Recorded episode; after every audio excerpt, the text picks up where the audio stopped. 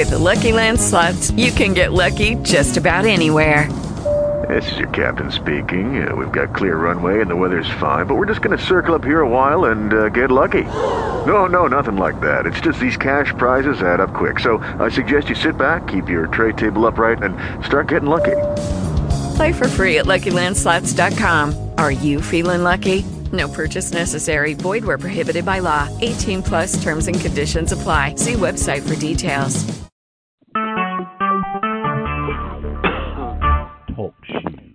Recorded live. Uh, good evening, everybody. Today is Tuesday, January twelfth, twenty eighteen. And we're here tonight with Walter Chek. It's June. Oh, yeah, it's June. Thank you. See, I forget what I'm doing. It's June twelfth, twenty eighteen. And, Walter, you're going to talk to us tonight about motions to dismiss. Uh, yes, I have a whole bunch of things about this.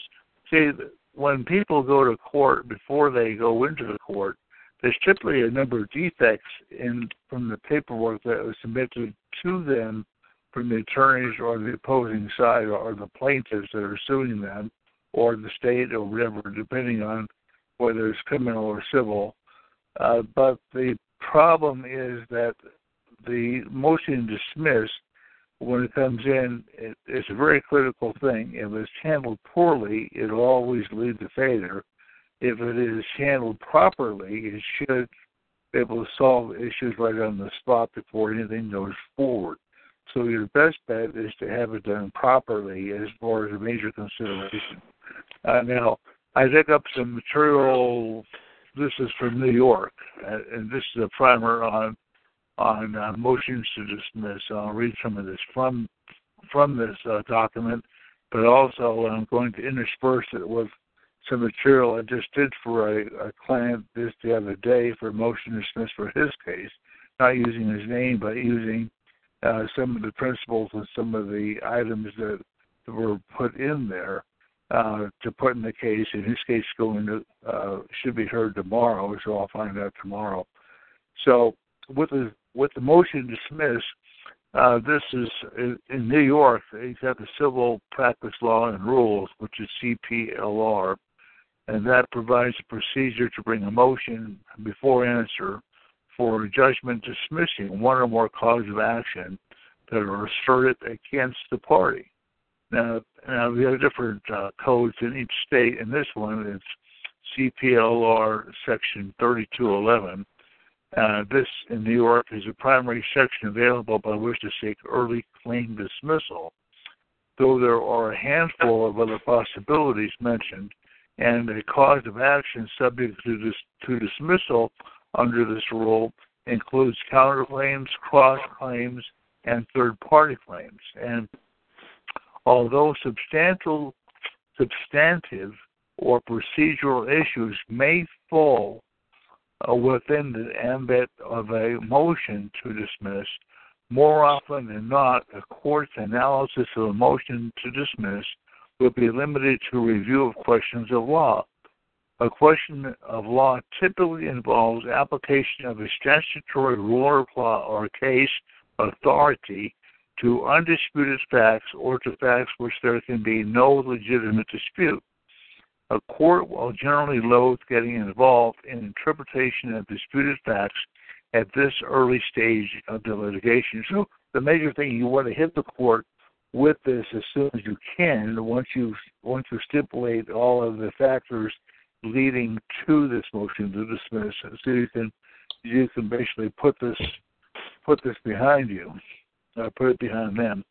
Uh, indeed, a, a shadow of a question of fact will quickly derail a hopeful motion to dismiss, as well as a well-pleaded cause of action. For a variety of reasons, it may not take uh, much to defeat a motion to dismiss if the motion is not properly analyzed. Now, there are several grounds uh, for a motion to dismiss, and I'll just, uh, I'll just read each of these off. One of them is using Uh, one for documentary evidence, another one is for lack of subject matter jurisdiction, the next one is lack of capacity, is another one is another action pending. The next is prior proceeding. The next is improper counterclaim. Another is failure to state a cause of action. Another is lack of personal jurisdiction. Another is improper extrajudicial, extra-jurisdictional service. Next is failure to join necessary party. And the last is immunity for voluntary nonprofit officers.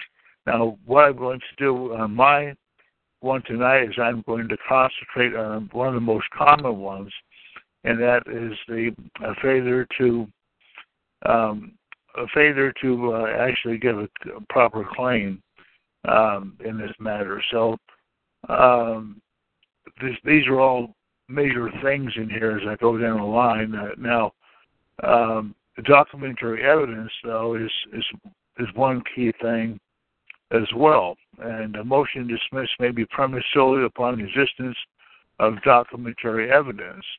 Now, this could be based on terms of written contracts, judicial records, uh, you know, deeds, wills, mortgages, and, and written communications and such.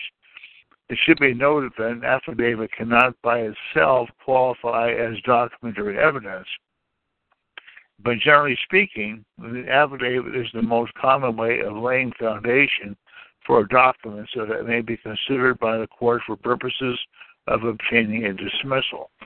The prescription against the use of affidavits in support of a motion to dismiss for legal insufficiency should not apply to merely foundational affidavit used in connection with documentary evidence. These documents must establish conclusively as a matter of law that there is no legitimate claim. That is, the document must provide for a complete defense, leaving no triable issues. So, in the case I just did, for example, uh, over this weekend, the, the attorney submitted a complaint, and basically there was no verifiable claim. He had one statement after the other. It was like forty-four pages with one hundred fourteen paragraphs, listing one statute after another, after another, after another, as if this is supposed to show that the party committed all these infractions, but in fact that It, there was no such statement, and the document was not submitted under the penalty of perjury and no no corroborating evidence, so it was really worthless. So I did a motion to dismiss uh, based on the fact that there was no claim, and there was no uh, there was no there's a failure to state a claim in there. So uh, that's a very very key thing, and if you don't have that, then that's bad. That, Uh, the other thing, too, I found in the one I did, it was so long that it really was going against court rules because these uh, these documents need to be simple, of just maybe several pages at the most, not forty-four or one hundred pages or whatever, because it never gets to any point, and it just takes up the court's time. So basically, in something like that, the document needs to be sent back to the attorney who who did this, and basically have him take court, take him leave of court, and redress the redress the issue, and come out with a much simpler document to actually uh, list all of the uh, items that he is uh, supposed to support with proper evidence. And uh, see, another one is uh, lack of matter jurisdiction. Uh, lack of matter jurisdiction may also serve as a basis for a motion to dismiss. A motion on this basis attacks the court's very power to even hear the matter. Now, one example is this. I, I, when people are in court uh, or before and the questions are being asked uh, either on paper or in, in person uh, of you or person being attacked, you ask, you know, by what jurisdiction are, are you relying on to ask this question? They have to show the jurisdiction that, they're, that they have. They can't just force you to do this and that because you're not your slave. You're not their slave. So they have to show what jurisdiction they're relying on, and typically they don't have any. Now, um, along with the lack of matter, lack of matter, uh, subject matter jurisdiction. Uh, the termination of a motion here will likely be determined by reference to the Constitution, statutes, and occasionally the rules that confer the jurisdiction. Thus, a motion to dismiss for lack of subject matter jurisdiction will be granted where exclusive jurisdiction of the type of claim is given to another court, such as matters subject to administrative determination, claims subject to sovereign immunity, or an area where the legislature has provided for an executive remedy, as with the workers' compensation law. This objection cannot be waived. Subject matter jurisdiction cannot be acquired by consent, stipulation, waiver, or estoppel. As such, they can serve it as a basis for dismissal at any time, even after the answering time has expired, or even for the first time on appeal. Uh, I have a lot of material to cover tonight. I just wanted to see if anybody has any questions so far. If you have any questions, hit star eight on your phone, and we'll call on you. Hey, California. Go ahead. Hi. Um, regarding the subject matter jurisdiction, is that in state and federal court? In bankruptcy that's, court? That's for state state and federal court. That's both. Okay, they have to have the subject matter jurisdiction there. And again, um, that can't be waived. It cannot be well, waived. If, if you have a case where they got uh, an E R order and you were never notified and it was in someone else's bankruptcy, whose bankruptcy had been dismissed that day, and the bank uh, applied to have this E R order, um, and I claimed that the judge never had jurisdiction because my property was never transferred to this person. It was never put in to her bankruptcy. She never mentioned my property yeah. address. Um, and I took it all the way to the Bankruptcy Appeals Court, the Ninth Circuit, and they refused to hear anything else about uh, the case. They refused to allow me to file anything.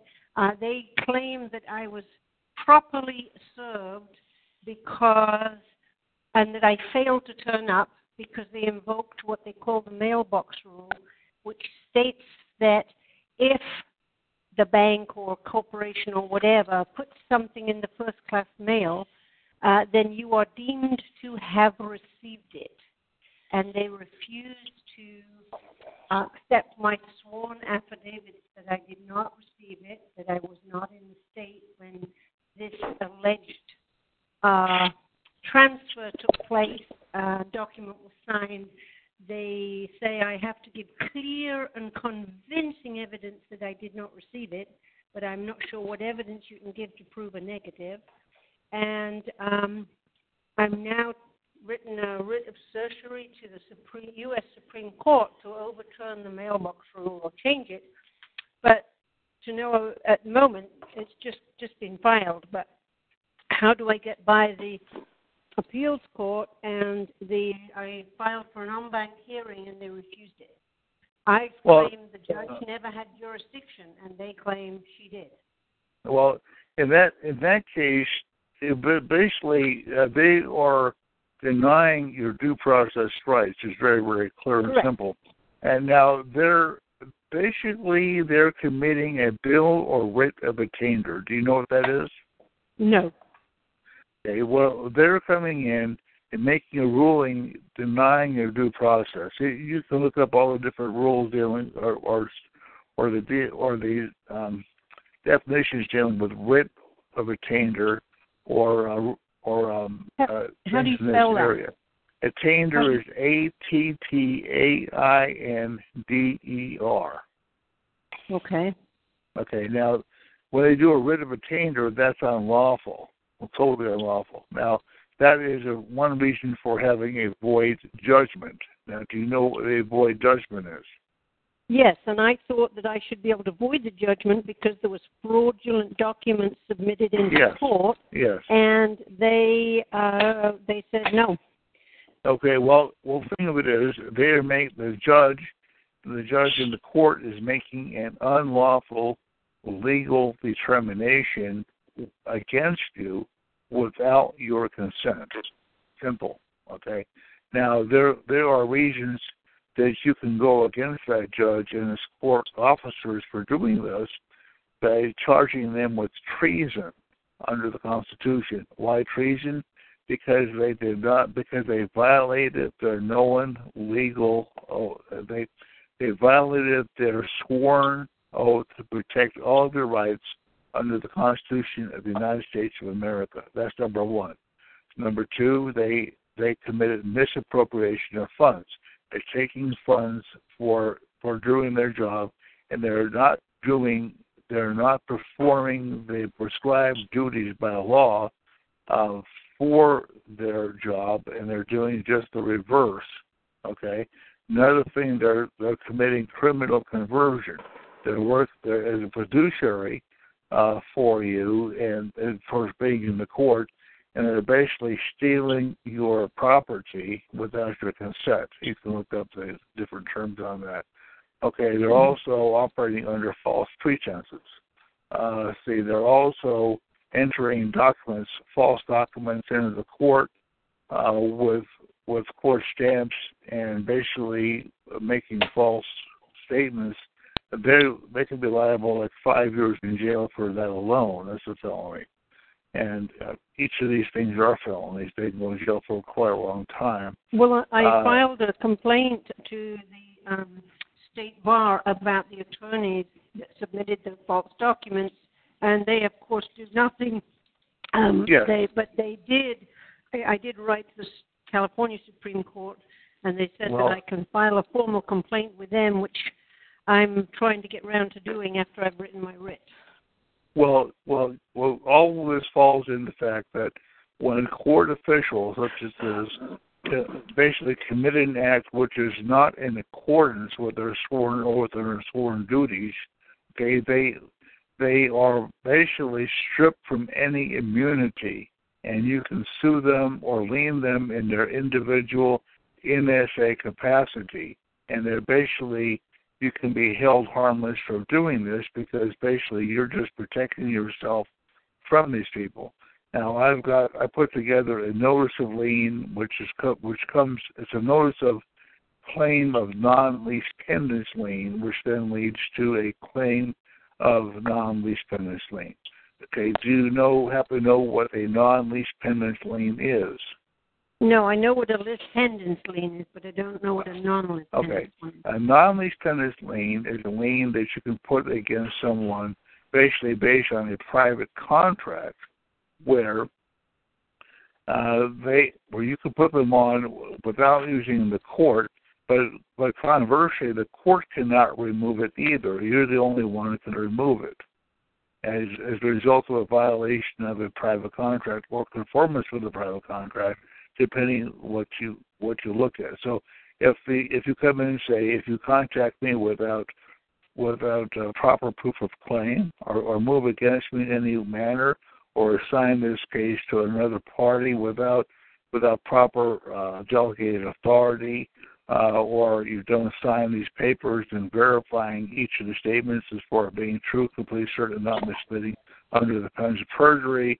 Uh, I'll sign you as substitute debtor and substitute defendant in this matter, and you'll also be subject to a a lien that I that I will determine. And actually, I will rely on the case of Macias versus I H D E. That's M A C I A S versus I H D E, uh, where basically the judgment was like fifteen million dollars in gold against the party for for due process violations.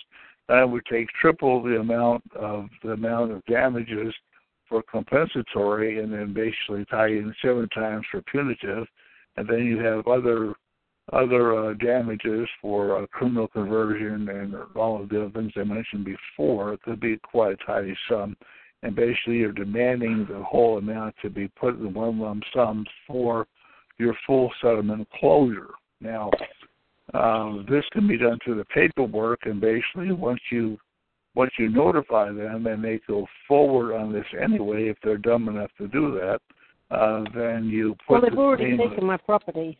Well, that's fine. So you, so you take the, the amount of the property and of all the all the money you put into it, okay, and multiply times three, multiply times three for compensatory at least, and then add add that to the fifteen million in gold. Okay, add this together. It's quite a bit of money, and uh, also notify the frequent reporting agencies. And last but not least, you, you contact your buddies called the I R S who could work for you in this matter, because you say that you you you want to um, report a crime to them that this this party or parties have have uh, willingly not paid income tax on these stipulated amounts on these liens which they haven't paid, and you like to have at least a ten percent retainer fee. Our finder's fee for this, so so they can have some fun with three and four letter agencies. So there's there's all kinds of things to go around uh, in this process, and and it can't be held harmless as well, because basically they damaged you in a number of different ways. You're simply trying to to seek compensatory damages and other damages uh, for their um, for their criminal acts. So. This is one way to do it. I, I blew out a, a billion-dollar company uh, ten or fifteen years ago like this, and after I put all this paperwork in, I notified their major contractors of the of the problem. They all of their major contractors dropped them like hot potato, and thirty to sixty days after I put the paperwork in, the place was a ghost town, and just no more employees and nothing gone. So we they can do that with all the banks. Attorney firms. Well, they can do that with that too, yeah. Yeah. So, so these these attorneys are vulnerable. Uh, they're they are not the brightest stars out there in the box. Uh, they they are mostly narcissists, and, the attorney, and most of the judges are narcissists. If you know what the narcissist is, if you don't know, you look it up. Uh, basically, people that think. They know more than they should. They wouldn't have control and power over other people. Uh, that's why they're in these positions. They they have the assumption, uh, the, the people make the assumption that they know more or better, or they have more um, ability to handle people. But the actual um, truth is just the reverse. Uh, their their production is lower. Uh, they just have the give. People on the outward assembly of them that are not normally involved with them, the idea that they, they know more and they're very powerful, but actually internally they're very weak. Uh, yeah, so the current Secretary of Treasury is uh, Stephen Mnuchin is the narcissist. Yeah, so I, I'll go into that. that. This is covering more more than the subject I want to as far as this goes. I was trying to cover the law here much more effectively, and there's a lot more I could talk about all night. Uh, about this kind of thing. This, what, what's happened to you is happening all over the place. Uh, with some of the clients that I'm working with, they, they're not even told of the hearing. The court is telling them the wrong date and time of the hearing they're supposed to go to, and then they go so to the hearing. They take away your due process. You well, don't I, have due I, process when you don't I, know. I know. I know. I, I'm trying to deal with these issues. That's why I'm using these methods here for, for notice of lien and claim of lien against these parties. I just had a party that I talked with this just this last week. His son uh, was picked up and he's thrown in jail for three days, and they wanted to prosecute him for a felony for having an unlawful drug and, and having a weapon that he had. Well, first of all, he had a prescription for one bottle of pills, Uh, because he had a, a real bad, a lot of pain, and he had a prescription for it, and he had a permit to, to, for carrying his pistol, which is like a nine millimeter. And the and the police came in. They were trying to make all of these charges that he was trying to sell drugs, and you know, for one bottle of, of prescriptions that they found, and then and then he had the legal weapon. Well, what happened was the client I had, I talked with him. He. He did the. I told him I did a notice of lien for another situation. He was coming against some other public official, so he wound up reworking that lien for dealing with this court situation and his attorneys. He showed this to the attorneys that are involved in the case. They read it and they they they just they had this case dismissed just as fast as they could move because they realize they'd be in, in harm's way for being hit with billions upon billions of dollars of damages they couldn't remove. And the case we dismissed just like that. I know the stuff works, okay? Uh, it's just well, a matter but of I people... have to hope that my writ of certiorari to overturn the mailbox rule or to change it is uh, heard by the U S Supreme Court. It's only a one percent chance or less because I filed well, pro se. Well, but... well, well, so, well, you never want to file pro se, and I'll tell you why. Well, because I had no oh. choice because I couldn't get an attorney that I could afford to do well, it. Well, I, I understand that, you know, ninety-nine or ninety-five percent or more of the people in this country don't know anything about law. And, and, and to think about this, how many people going through grade school and high school and college are required to take law courses? How many? Well, no, but if if you don't have, I, I mean, I, I had a, an attorney wrote the circuit split part of my writ uh, because yes. that was way too complex for me to write. Yes. Um, so no, he did I, write I, that. Okay. Well, well, regardless, the fact is that most people don't have the legal background no. to deal with these issues. Okay. Now, I, I never went to law school, which is a good thing. If I did, I probably wouldn't be on your side. I'd be on the other side. But I'm not. So what what uh, what I've learned is from my personal experience and also delving, you know, later on, initially was not on the Internet, but through other people I knew and working with, and uh, other people were interested in studying law, and that's how I got into this. Uh, over twenty years ago, uh, as far as, actually much more than that, but as far as where I started doing paperwork, uh, at least twenty years or more, uh, and by conversing with other people that were similar-minded and them coming up with other types of paperwork as well, and, and then uh, thinking on my own as far as putting together other types of paperwork, and my particular strategy has always been using or demanding a claim and proof of claim from the opposing parties to verify that they have a legal position. And if they don't have a legal position, they have no standing. If they have no standing, they, they can't really be in the court. See, so when you have a case, there's three major things that are needed. You need a verifiable claim. Yeah, that needs to be supported as evidence through direct cross-examination to verify everything is true, complete, certain, and not misleading. Number two, the opposing party coming against you has to have a bond to protect you in the event that they do legal procedures which are uncommon or harmful to you uh, through uh, through uh, through process which are are, undele- are not delegated, put it like this, uh, where they have no no delegation of authority. And lastly, they have to have a remedy. So if any one of those elements are missing, they don't have a case, right? So, mm-hmm. so but you said that you, you recommend people don't file pro se. So how can they file anything if they they so don't have access so, to an so attorney? So oh, sui juris. Uh, yeah. Okay. Under pro se, under pro se, the parties have to be. Uh, basically, you're saying if, if I'm filing pro se, number one, I'm representing somebody. Okay. Well, actually, mm-hmm. I can't do that because I'm. If I am myself going in there, okay, I am not representing the legal fiction. Okay, I'm going there as myself. I always present myself in the case. With uh, I present myself in the court with my case. What is, what is the difference between saying that and saying I represent myself? I'm just asking a question. I'm um, seeing if you know. I'm not sure. I, I wouldn't be able to give you a, a good answer to that be, without looking it up. Okay, well, let me, uh, for the case, for the case of brevity, because this is only an hour show altogether, when you present yourself, you're there, you're there as yourself.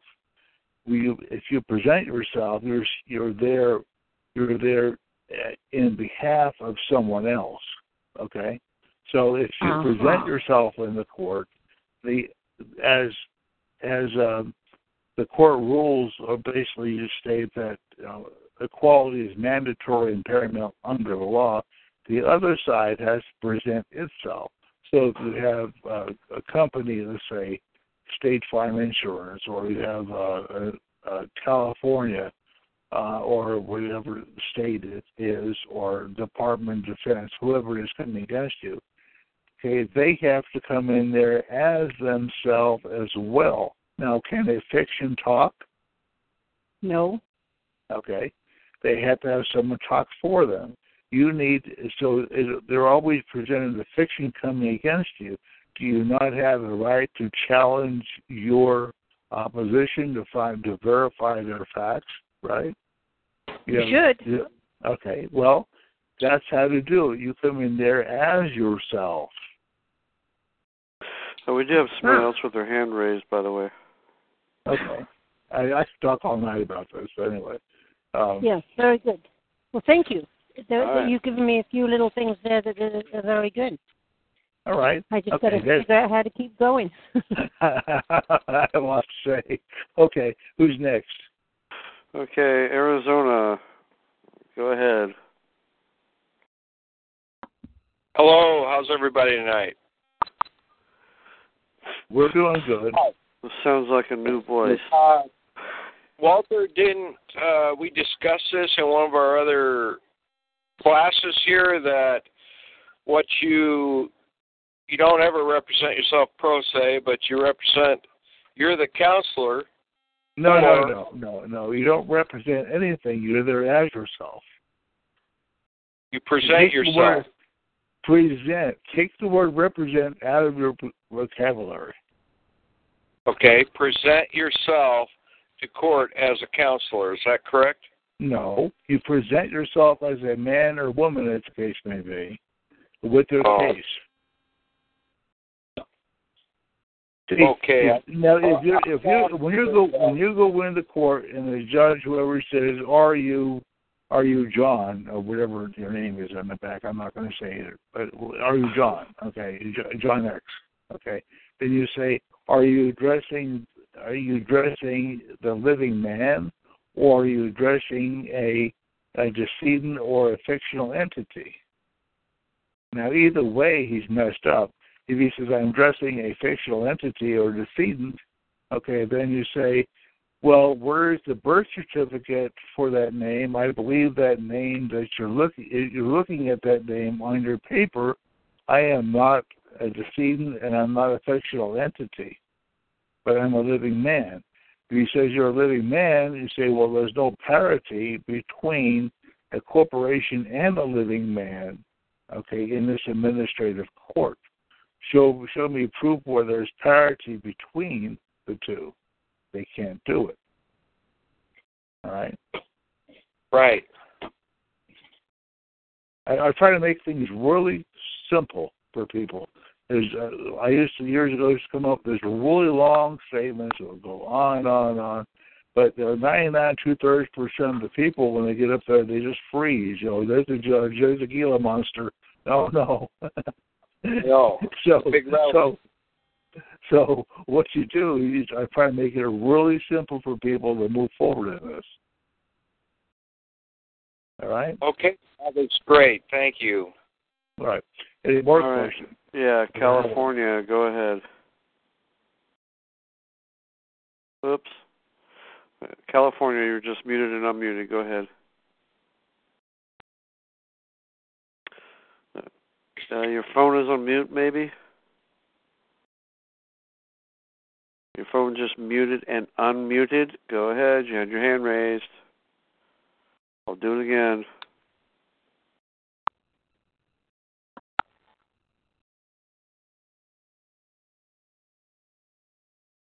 Okay. Your phone might be on mute.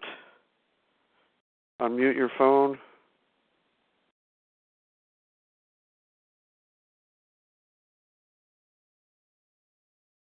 You're just muted and unmuted. This is the last time we're going to do this. Okay, we go, go to the other California. Okay, California, your phone just unmuted. Okay, um, Walt, so for people, can you hear me? Yes. yes. great. So listening to the discussion, if you've got um, a situation like the lady that just talked or mine where the foreclosure has already happened and then we get together with you, then is it essentially that once we're working together, you help us, you create the paperwork for us to go back against the party that actually foreclosed or did the wrong against us and that's reopen right. that. That's it? Well, it's, okay. it's not a matter of reopening the case, okay? okay. The, their, their courts are corrupt as you can, they more corrupt than you can imagine. They basically, they came against you in their individual capacity without proper delegated authority. So you're coming against them in their individual capacity big time for for due process rights violations and basically giving you a bill of attainder in the process of violating your rights. So so basically you're hitting them in their individual capacity because you can't really come against the office per se because it's not the office position to be able to, be able to come against people's rights. It's the individual in that capacity who's doing it. So that's who you come against. Okay, so I can't speak for that woman who just spoke, but like for me with it going to an appeal, and there were essentially three Superior Court judges sitting on this panel that ruled against me. Yes. Um, even though, okay, well, so we would be. You know, they ruled against you probably uh, by just making a legal determination and not considering the evidence that was presented throughout the matter or throughout the case. And when they do this, basically they're putting their neck on the line uh, to be chopped off by you for violating your due process rights. And they have no immunity, period, none. Okay, so there's all kinds of there's all kinds of court cases I have about this. Those so, so not to ask you to look into the the future, but once we start working together, then say in my in my situation, we would be writing letters to those three judges stating where they. Uh, the things that you mentioned earlier, you've come against this person wrongfully unless you sign under penalty of perjury. Um, your tacit approval would then allow us to reverse everything that had occurred. That's the A B C well, that not, I don't quite get. Well, they they basically they basically are liable. I'll, I'll give you an example. I've used this example hundreds of times. Let's say you build a really nice house. Let's say you have a million dollar house or ten million dollar house, doesn't matter. Then say you build a, a really nice fence around, not a fence, but say a big wall. Let's say make it fifteen, twenty feet, okay? Or, or make it make it huge. It doesn't matter. But then you take a vacation. You come on back for two weeks, after two weeks, and you see your neighbor coming down and tearing down your wall piece by piece with a bulldozer. Now, he was doing it just for fun and just just because he had nothing else to do and he's bored. Okay, poor baby. So what you do is you don't come up, if you come up there and say, I'm going to give you a bill right now and better be paid for the wall to be damaged, or you can say, well, I'll just give you another chance and next time you do it, I'm going to bill you. Which one would you do? Well, so I'm hearing you say, and I think we would all like to give him the bill right then, put the lien on him like you're talking about, this non-legal dependence right. right. And right. then the settlement offers that you're, or not settlement offers, but I haven't looked up the, that one McAfee Hyde or whatever. But so you're saying once we lien their property, we may get paid, we may get, we may not, or at that point we can move forward with the lien and do foreclosure sales? Or Well, well yeah, that, that, that's that's one approach. And, and there's another one I have is basically it's an abatement you can put in. I have my friend that's done this twice, and there's major cases in foreclosure in some other areas where it was given to the judge, and basically they just saw this, and the next day they came in and reversed their position uh, for the advantage of the defendant. Okay. So this this is another way possibly to do it. Okay, there's not coming in using any of their law at all, but it's coming along from a biblical perspective. Totally different. Okay, so you, I'm looking at all I'm looking at all different angles, but I'm trying to find lawful procedures that actually work. And it, just because you have something that, that you're using that is not generally accepted by the legal profession doesn't mean it's not going to work. There's things that do work, and most people don't know. And again, there's things that you know that you know, things you know you don't know, and lastly, things you don't know that you don't know. And that's uh, some of the areas I deal with in that last area. So, so I, I come up so, with some optimal methods, too. But. Well, these court cases you're you're quoting or citing, they make sense. And so if I'm hearing you right, you kind of hold our hand as with the appropriate paperwork as we're making this challenge. And like, say, in that situation with the woman and, and myself where the house is gone, you know, but we know wrongs were done, we yes. lean the other people and hope that, like you said, these folks see the light or whatever and go back into court and reverse their decision, whether it's been ten minutes or right. five years. Right, right. And, and I I never know. I, when I do this paperwork and everything I do is lawful, I do the best I can as far as pulling everything together, but I can't give a a true-clad uh, guarantee of anything because, number one, I don't have a crystal ball as far as knowing what's going to happen in the future, and number two, there's so many variables involved with this. I, mean, I, well, I, so, know the, I know the court should be able to rectify the situation if they're given the evidence, but there's one major dinosaur ruling the court system. You know what that is? Money, right? Uh, no, the, the, the name of the dinosaur that is destroying the court system. It's called the Corruptosaurus. Okay. Brother the Stegosaurus, huh? Well, no, no, Corruptosaurus. That's the worst one. And it corrupts everything it touches. So they're, they're, so they're trying, that... to kill, they're trying to kill the Corruptosaurus. I know it's so. So we're gonna, So we work together. We throw a bunch of spears in this Corruptosaurus. Hopefully they either see the, the biblical light of things, go back in and change it, or we've got their property liened, so if they ever do sell it, we get paid. And if not, well, we won on paper, and we've got liens against the folks who wronged us. It sounds that's, like that's... That's the, that's the strategy. Okay. That makes sense. That does. Thank you. Thank All you right. very much. All right. Does anybody else got any questions? Uh, hit star eight. Okay, Southern California, go ahead. Um, hi, uh, it's me again. Um, if you would like to give that uh, gentleman who just spoke my number, maybe he and I can help each other with what we're going through, because I just filed in the California Supreme Court for an appeal from my case, and I went up against the Second Circuit of Appeals Court on my own, and of course they did exactly what they did to him. Um, but I wondered if you to uh, also um, heard of Rick Lee Abrams. He is an attorney in Southern California who writes extensively about what he calls judicial corruptionism. He believes the whole system is entirely corrupt, and it starts from the top with um, the Chief Justice of the California Supreme Court. He's uh, he sent me a bunch of his articles that he's written, and uh, he said, it's unless we all stand up, all of us, and fight, then this country's lost, because he said um, they, they don't want us to win. Well, and this that, is an attorney that's exactly, writing that's exactly it. correct. I, I mean, that's, that's one reason I'm doing the shows and doing paperwork and trying to get people to be more, more knowledgeable to stand up. Uh, there's a person can have the very best paperwork, and I can do some very good paperwork for people, but people don't have the guts to stand up to do anything. They're going to lose automatically. There was a case I did about three years ago for a person that was very, very intense paperwork, and I got some some good money for it. But the thing of it is, I went through the whole process with him. He said he understood the process, and I said, here's the paperwork, file it. And he says, I'm not going to file it because I'm scared that might throw me in jail. Really? You know, on a probate mm. case.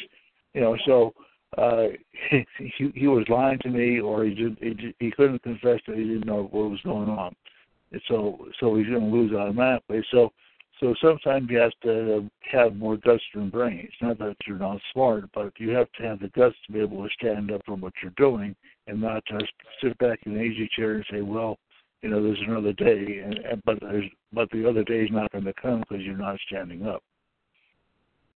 What if you file against these attorneys and, and judges and uh, Like in my case, they've tried already to have me labeled in the courts as a vexatious litigant. And well, then, then, then, then I had a situation. I talked with one of my clients the other day, and they. I, this was the comment I made after this happened. And they went in, and they said, "You are." He said he was a um, a terrorist uh, to this government, and so so my yeah. my my comment was he never defined the government, and so he should have said. Are we referring to a communist government? Yes, that is a terrorist government, and I'll be, and I'll be happy to be a terrorist to any such evil out there to make it right. That's how I would say that. But how do you get, if the, the court actually approves the paperwork of the other side to label you a vexatious litigant, once they, they've they, done that, again, again, you can't again, file again. Again, okay. Again, what you do, if they, if they want to play that game, then you go on the, you put liens against them. You denote, you give them a notice, and then you give them a lien. Then they can have a party trying, they can join their hands and trying to figure out how to get rid of it, and they won't be able to.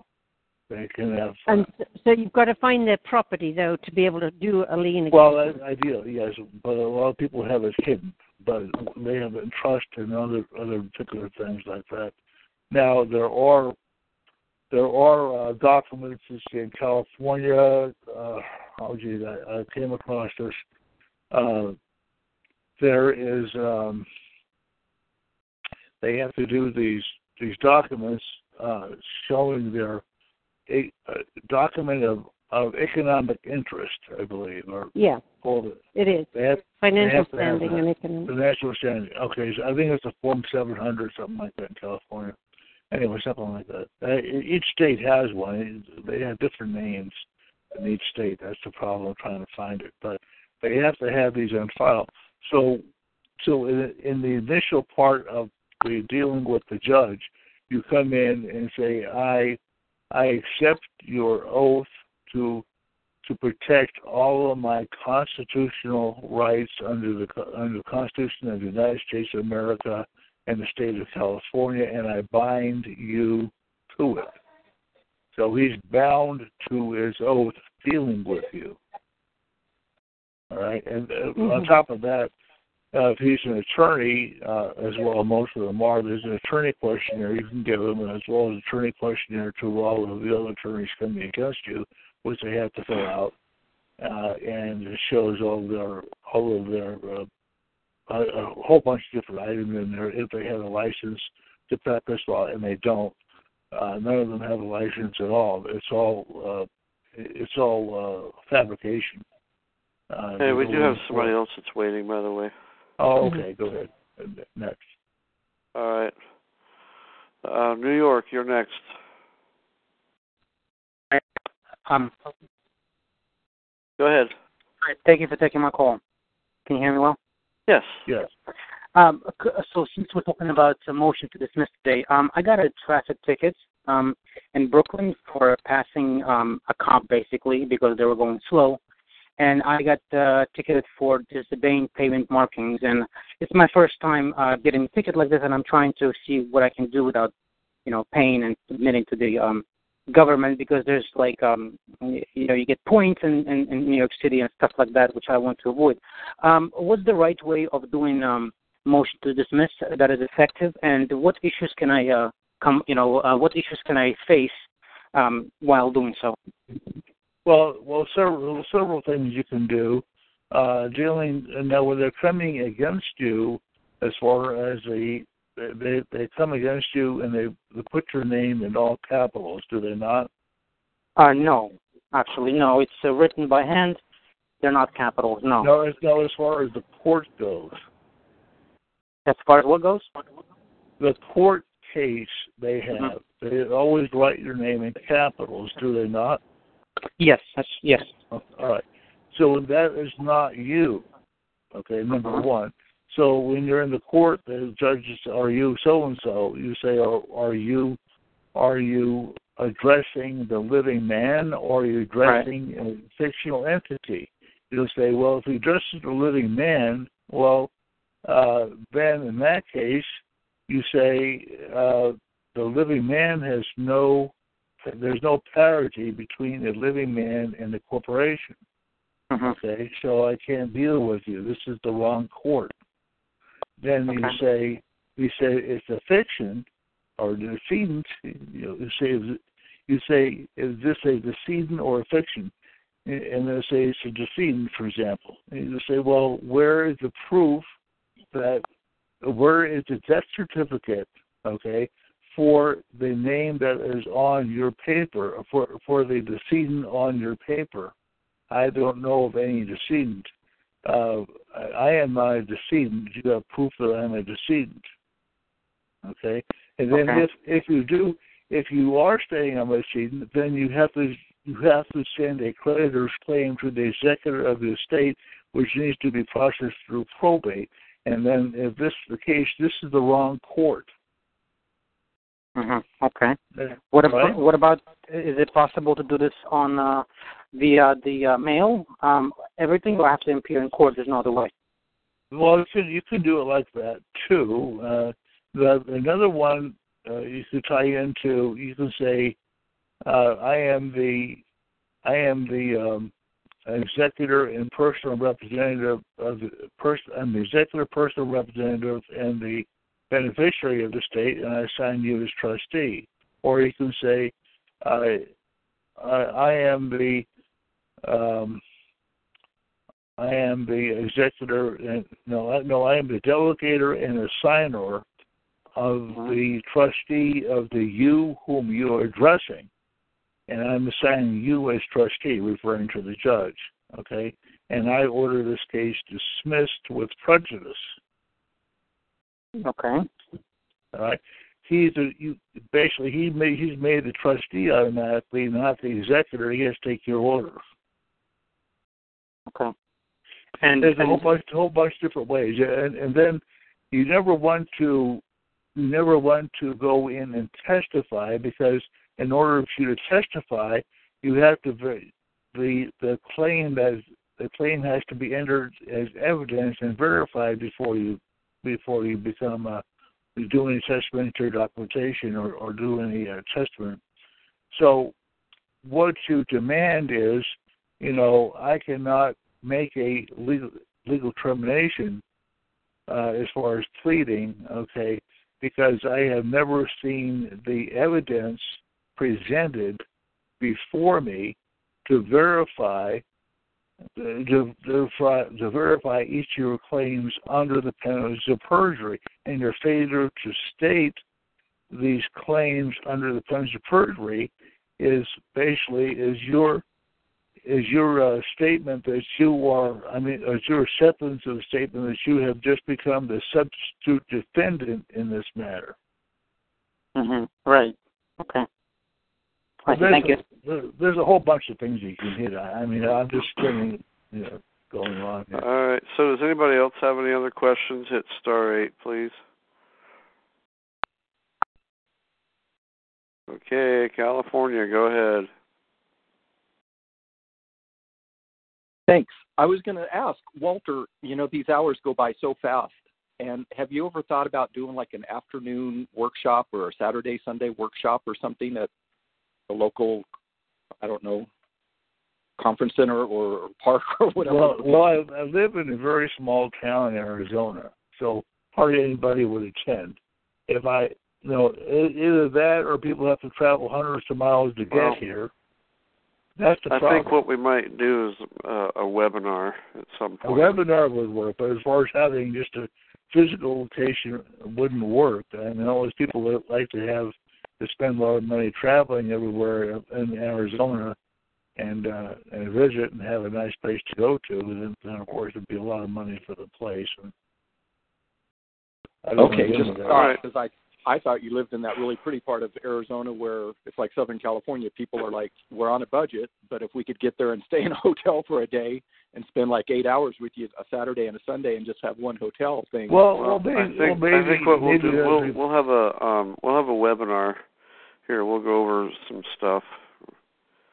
Um, yeah, webinar would be, because I'm being, I'm being hammered day and night by people as far as doing the legal cases, seriously. And, you know, to be able to do that would be nice, but it wouldn't be too practical. Okay. All right. Thank you. Okay, we go to Eagles Group. You're next. Yes, sir. How are you doing? Okay, what's your question? Okay, yes, I do. I have, uh, I I respond uh, a long time ago about a ticket, and, uh, and instead of saying that I was the defendant, I said that I was the uh, respondent. So I believe that makes a, a lot of difference in, between respondent and defendant, because I am really not defending myself, and I am not their defendant. So yes. I I I I said that I was a um, uh, uh, well, I said it before, defendant and respondent. Yeah, uh, it, it doesn't. Already. Is it much better? Well. Well, still, the word respondent is so fictional uh, as well as defendant. Uh, what you would, what I would say is, I'm just a man. Okay. Well, I, Any, I said my, I, I, blah blah blah, my name, and I said the real life relation, blah human being. Put down claimant. You're the claimant. You're a claimant against them. You're a claimant against them because they never showed any claim or proof of claim. The most they have is a complaint. The complaint is not trump or claim. So you can put your name as claimant. Hello, you still there? Yes, I, I am, yes. Okay. Well, so, as claimant or as a, or, or as a respondent? I'm responding. You're the, you're the, you're the, when your paperwork to them, you're the claimant, and they are the respondent. They're supposed to respond back to you. So you, you're the you're always the claimant, and they're the respondent. Mm. Okay. Okay. Now you're, you're, the, you're the you're the claimant and the declarant, actually. Mm. Do you have anything on on on uh, on this case? Uh, for example, the wording that we have to use in order to. Uh, Uh, do the wrong thing, saying something that is not right. Do you have something to guide I us? Have all, I have all kinds of things about that. Mm-hmm. I have all kinds of things about statements in courts, et cetera. I mean, I'm refining the statements constantly because things are always changing. And it's just like mm-hmm. the stars. The stars don't stay in one position. They move around just, just like the stars do. The, the legal cases and the concepts and all that are constantly changing, so I'm trying to keep up with it. mm-hmm. Yeah, I know. Because they change, so we have to change. Uh, where do I see them? Uh, say again? Where do I see those forms? Or how to, uh, if you sell it, how do I buy them? Well, I, I have some of the stuff I have. I actually wrote a book, okay? And then you can get with Tad and you can get it. It goes into all kinds of things. The book is approximately five hundred pages. Okay, it's quite, how many it's pages? Not, it's, it's, it's approximately five hundred pages. Oh. Oh. mm-hmm. Yeah. Yeah, you you could read it. All right. You, know, you could read it in two weeks. So you can get with me through the website if you want that. But we do have some other people waiting. Well, okay, okay. I already have that web page, and I am one of the new members that you have. Oh, okay. Okay, great. Okay. Okay, right. Thank you for your uh, answer. Thank you. Okay, sure. You're welcome. Okay, California, your turn. Is that me? No, not yet. California, your phone just unmuted. If you're trying to mute out, it's star six, not star eight. So it's star six to mute and unmute. So if you're trying to mute, all you did was raise your hand. So, okay, to the gal that said, is that me? Go ahead. Hello, Walter. Yes. Hello. Oops, no, no, that's all right. I, I'm muted and unmuted. Go ahead. Hello, Walter. Hello. Um.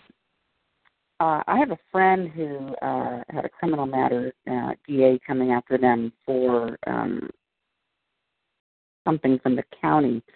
They brought the case in the name of people of the state of California.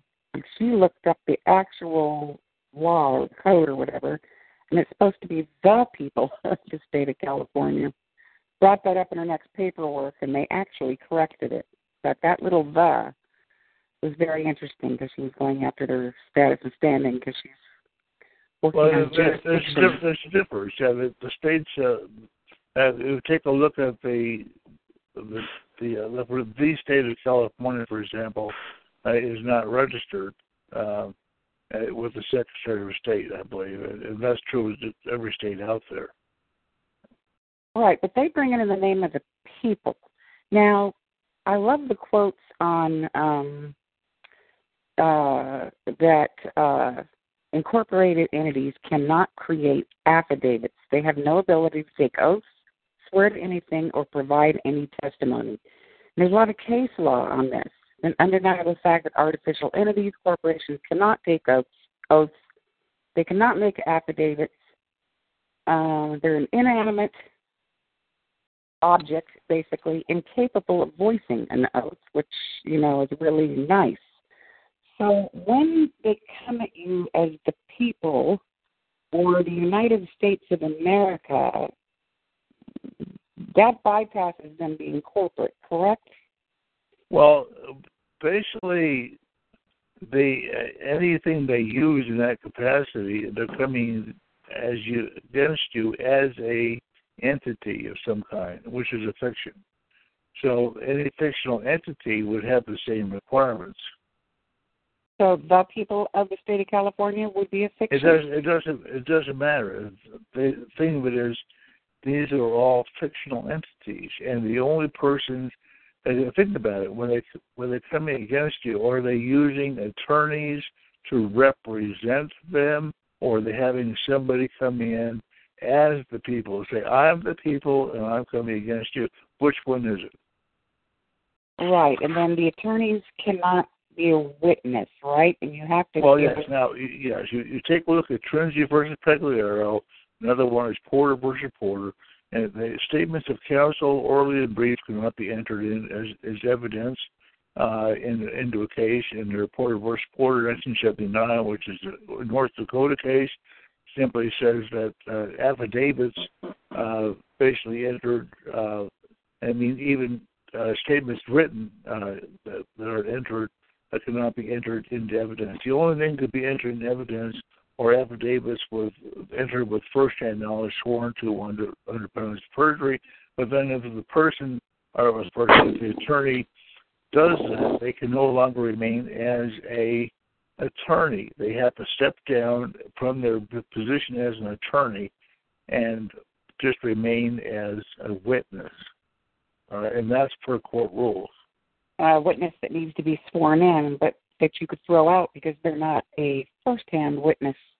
They have to have uh, first-hand knowledge. They have to have first-hand knowledge. And first, if they do have that, first-hand knowledge, okay. But they rarely do. Right. That's not a first-hand witness. I'm saying first-hand knowledge is different. So they have to have first-hand knowledge when they come in. If they don't have that, then basically they're just statements of statements of attorney orally or in brief uh, cannot be entered in as evidence, and that's in Trinity versus Pebrillero. And that is the same hearsay statements in brief. Yeah, that's that's saying the same thing. They can't do that. Otherwise, anytime they make a statement, it's considered to be hearsay. And anytime they say something, I object, this is hearsay. That's how you handle it. Okay. And, or, or, or, or you can say, I object to this hearsay, and if, if attorney wants to enter as witness, I demand to uh, to directly cross-examine him or her to verify everything he's saying is true, complete, certain, not misleading, under his, penalty, his or her penalties of perjury, to be entered into evidence and, and hereby confirmed. That's how I say it. Click, click, click. Okay. Uh, Right. And last, lastly, I went into a case as a pro per. Part of my paperwork was not the fiction name and, and all that stuff. It's great backing. But, um, you know, I've since learned about sui juris, and I'm just wondering if you are already in a case, through a couple hearings, is it possible to amend your paperwork to say I'm now pro per sui juris? Or just sui juris? No, no, no, no, no. You don't want to be pro per at all. You want to be sui juris. If you're pro per, that, then you're then you're saying you're going to follow attorney rules. You don't want to do that. Now, you don't ah. want to follow follow really any rules at all, because all the statutes, codes, rules, and rules implementing regulations and policies only refer to public officials, not to a living man or woman. Did you know right. that?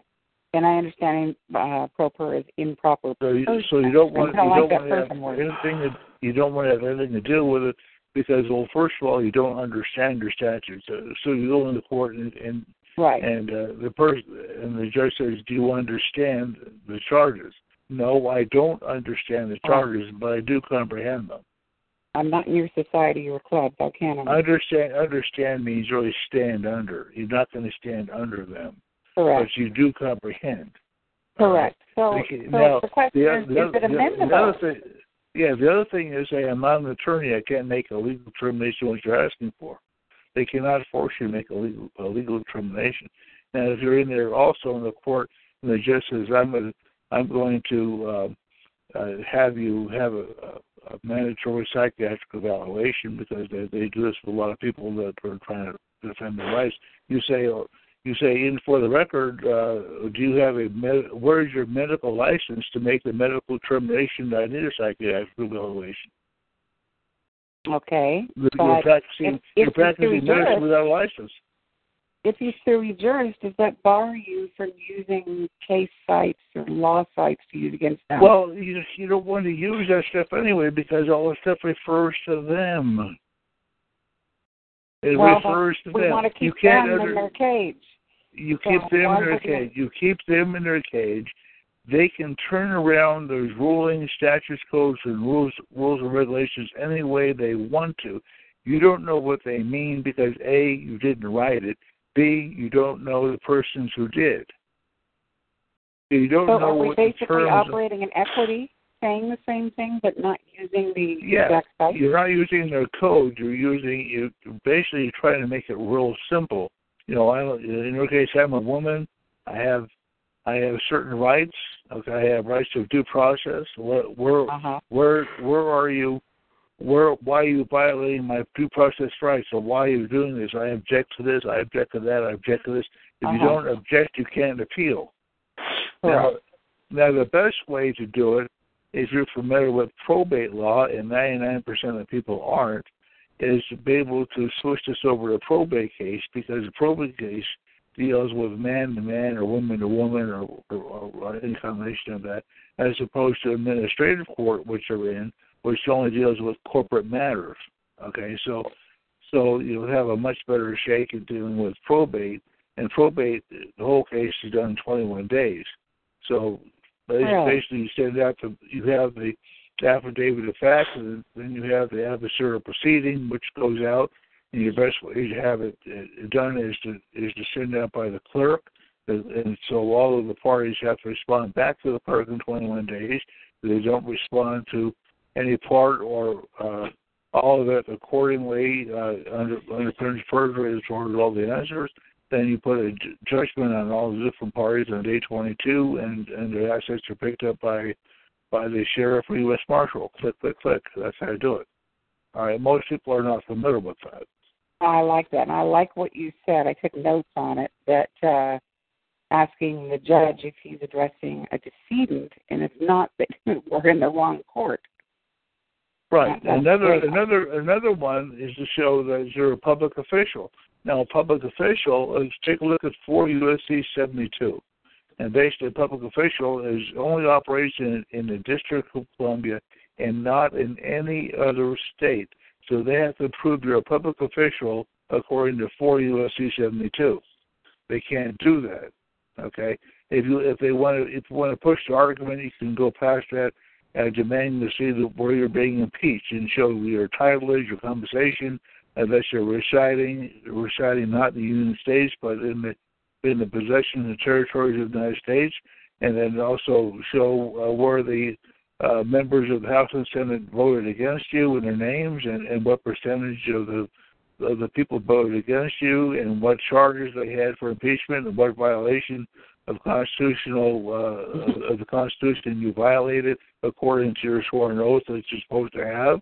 And then, right. you know, it goes on and on like that. I'm, I'm just spitting off the top of my head, just going through this. So, right, but so a elected judge cannot prove he's a public official? elected judge cannot actually a judge cannot, cannot prove a judge cannot prove he's a judge. He at least a a um, the judge minister basically has to have he has to prove um, as, as far as being an Article three judge. He cannot prove he's an Article three judge, and I'll tell you what. If you take a look at, if you take a look at the requirements for Article three judge, Article three judge has to has to have no compens- no compensation diminished. If he's paying income tax, his his his, uh, his compensation would be diminished. He's not qualified as Article three judge. Now there are Article three courts, but there are no Article three judges. Right, right. And there are courts of record, but only if you invoke them properly. Right. True courts of record. Right. Right. So, um, hope that answered your question.